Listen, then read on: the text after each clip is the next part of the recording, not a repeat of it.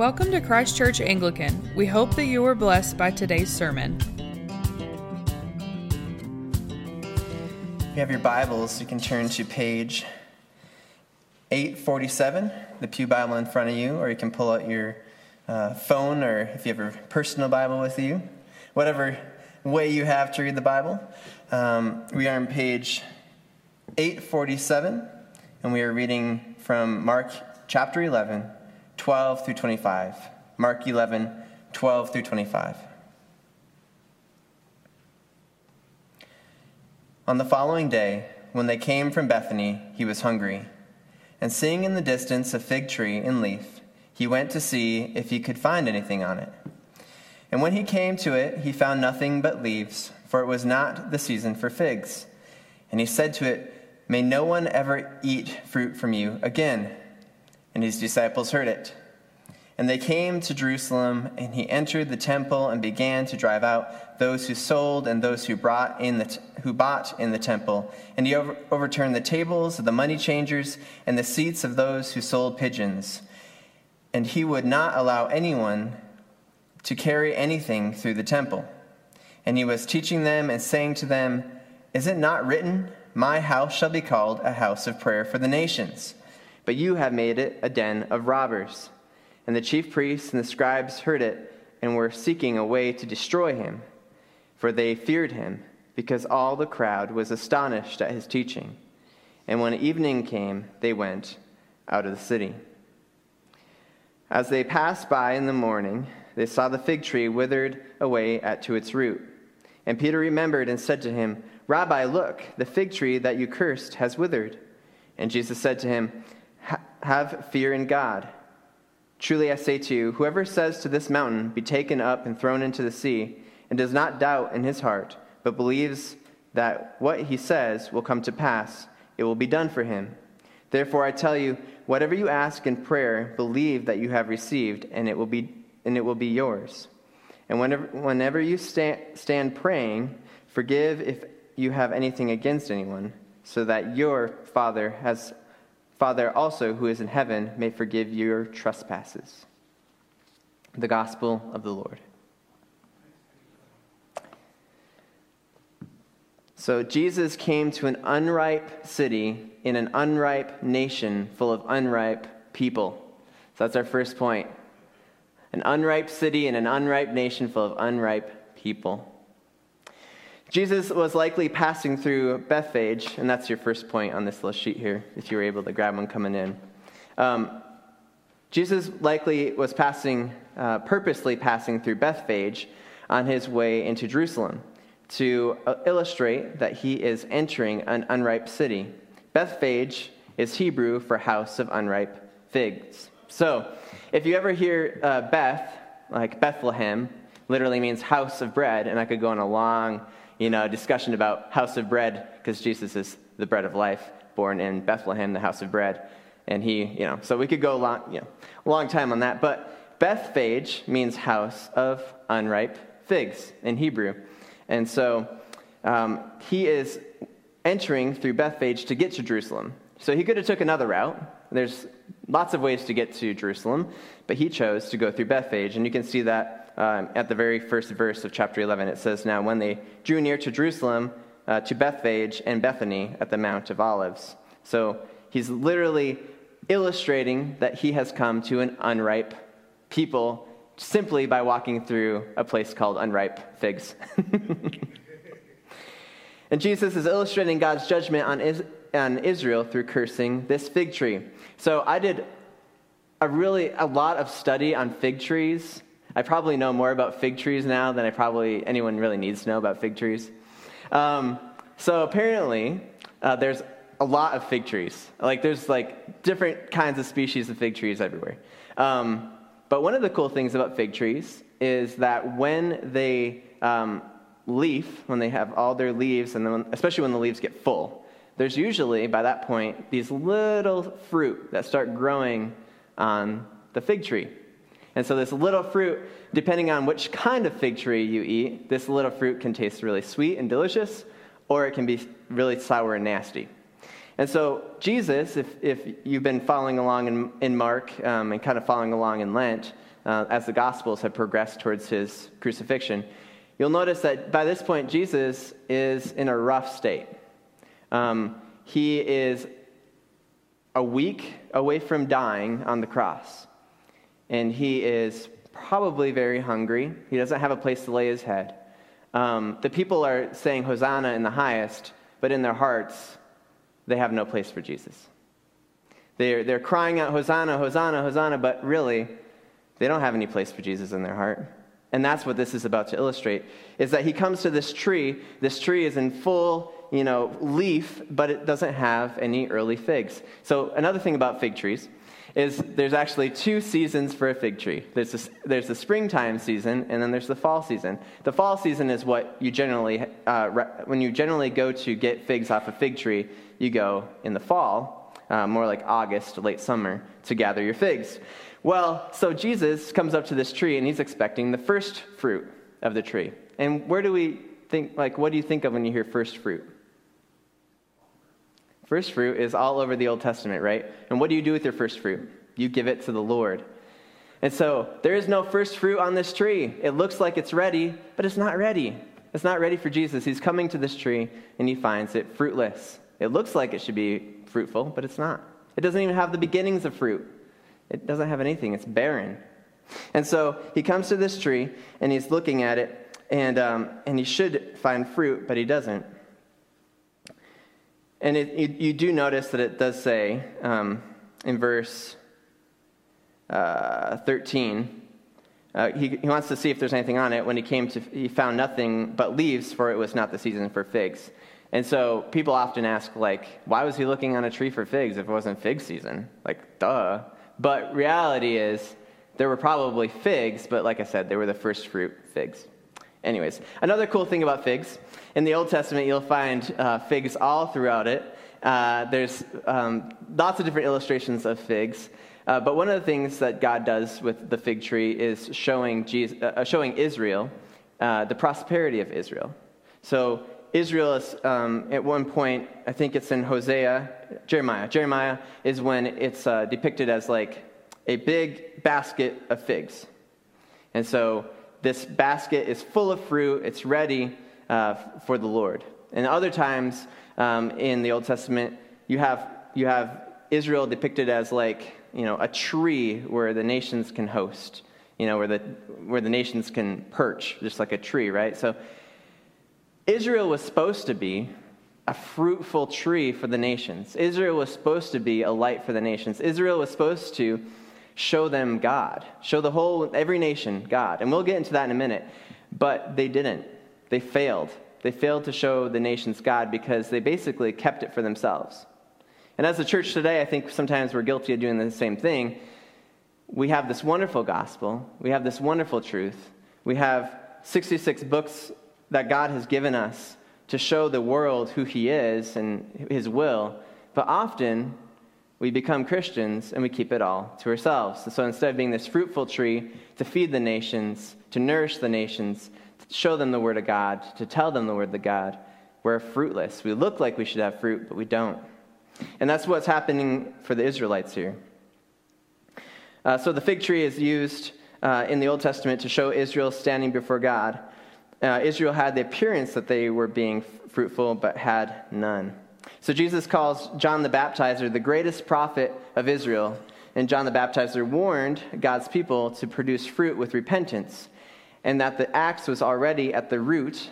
And Jesus is showing through the fruitless fig tree that Israel's fruitlessness is about to bring God's judgment.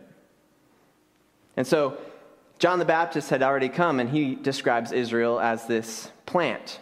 And just like in the Old Testament, a vineyard, uh, there's all like so much agricultural kind of imagery for Israel. And John the Baptist, he, he uses the same uh, language when he describes uh, Israel. He says that it's, you're fruitless.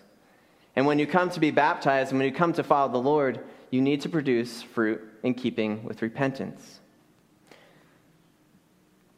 So I will get back to the fig tree when Jesus gets back to the fig tree. But we're going to move on to the temple for a second. And then they came into Jerusalem, And he enters the temple and he began to drive out those who sold and those who brought in the temp- who bought in the temple. And he overturned the tables of the money changers and the seats of those who sold pigeons. So the money changers exchanged currencies for coins that they could pay the annual temple tax and purchase sacrifices. One of the cool things about this temple, guys, I don't think most people appreciate how immense this temple was. This temple was amazing. This temple was huge like massive. They're, they have um, they found some stones that are literally a million pounds.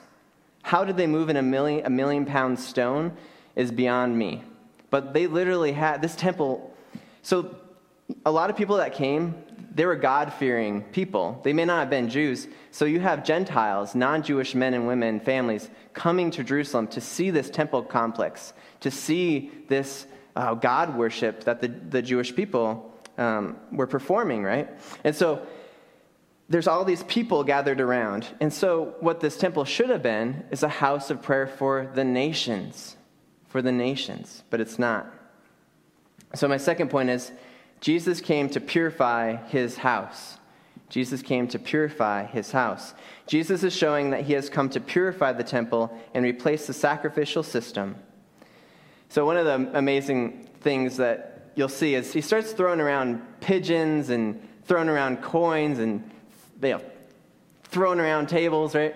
Um, he's literally, as he's overturning tables, one of the cool things is he's overturning the sacrificial system.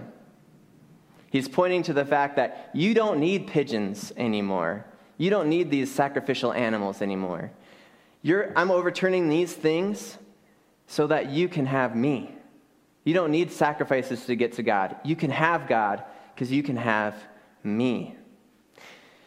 Jesus is also restoring the temple to its original purpose, not to be a place for commerce, but a house of prayer for the nations. That's from Isaiah 56 7. Is that this temple was not just supposed to be for the Jewish people. When Solomon built this temple, God's intention was to make like a little heaven on earth, literally he gives every specification for this temple so that when people walk into it, they get a little glimpse of heaven. They get a little glimpse of who God is. And so he built this temple so that it would be a place for the nations to come and pray, for the nations to see God. And so Jesus, he's so frustrated with the sacrificial system and all, all, all the problems that, that Israel has created for itself that he is trying to restore Israel to its intended purpose, which is to be a light for the nations. So, this demonstration by Jesus uh, infuriates the Jewish leaders who will have him killed in less than a week. So, one of the things here is this is one of the points in Mark's gospel where, we, where the Jewish leaders really get mad. Because now it's very obvious that he is, he is not going to let them continue to do what they're doing. Uh, so they, either they have to go or he has to go. Jesus teaches his disciples a lesson from the cursed fig tree. So let's move on back to the fig tree. As they passed by in the morning, they saw the fig tree withered away. This is verse 20. Uh, to its roots. And I'm just going to stop there. Where do we see the word root in the Gospels? I just said it earlier. The axe is already at the root. And if you don't produce fruit with repenting, repentance, you're going to be cut down. That's what John the Baptizer was saying. And so this fig tree doesn't get cut down, but it's lit- literally withered to the root, which I just find as a fun connection. Anyways, moving on. so they, like Israel, should place their faith in God, repent, and produce fruit with repentance. God came in the person of Jesus Christ to move mountains for Israel, yet they rejected him.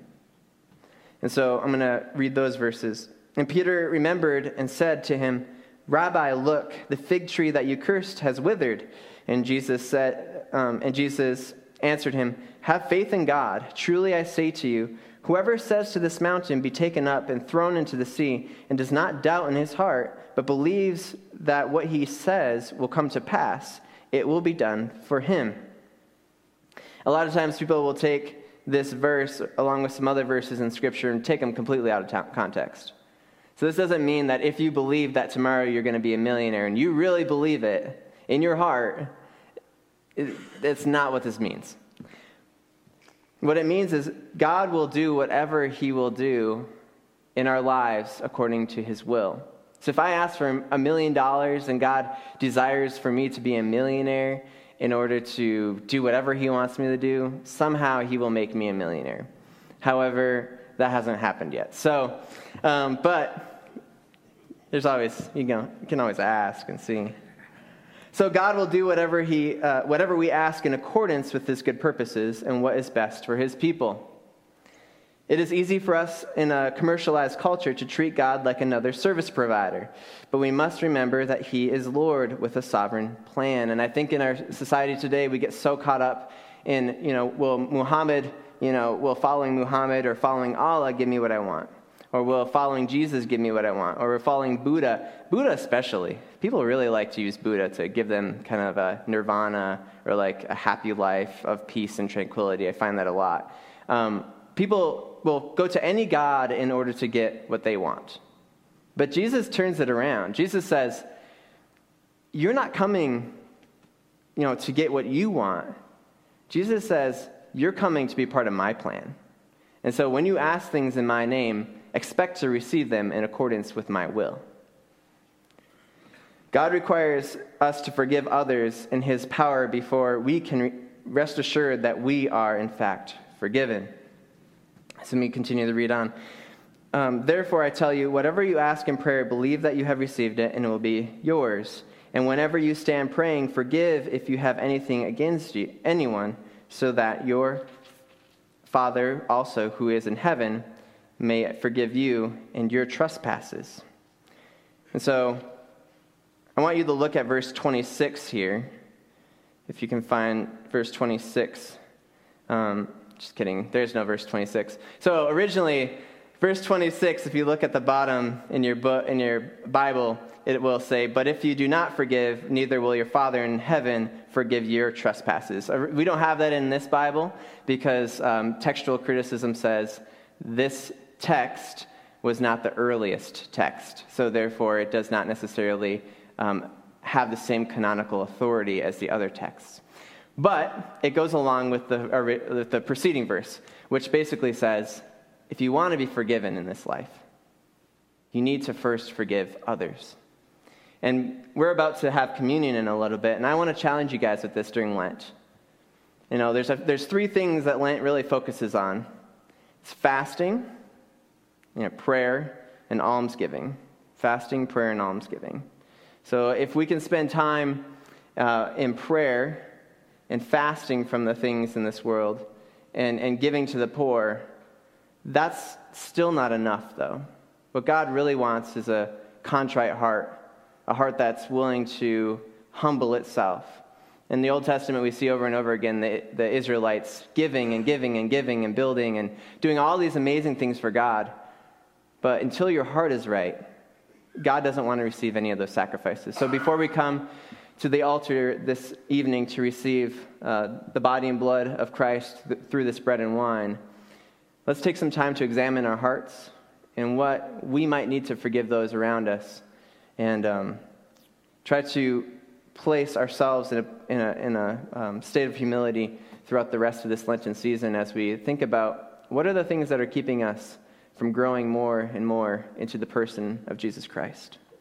So the bottom line is God calls us to purify our hearts, produce fruit in keeping with repentance, and pray for God's will to be done. So you can take this little piece of paper with you. If you didn't like my sermon, you can use it for fire kindling. Or if you want to keep it uh, for the rest of your life in your Bible, you can do that too. So it's up to you. Um, let's pray. Lord, thank you so much for this time together. I thank you for all my brothers and sisters in this room. I thank you that you call us to be like a good fig tree.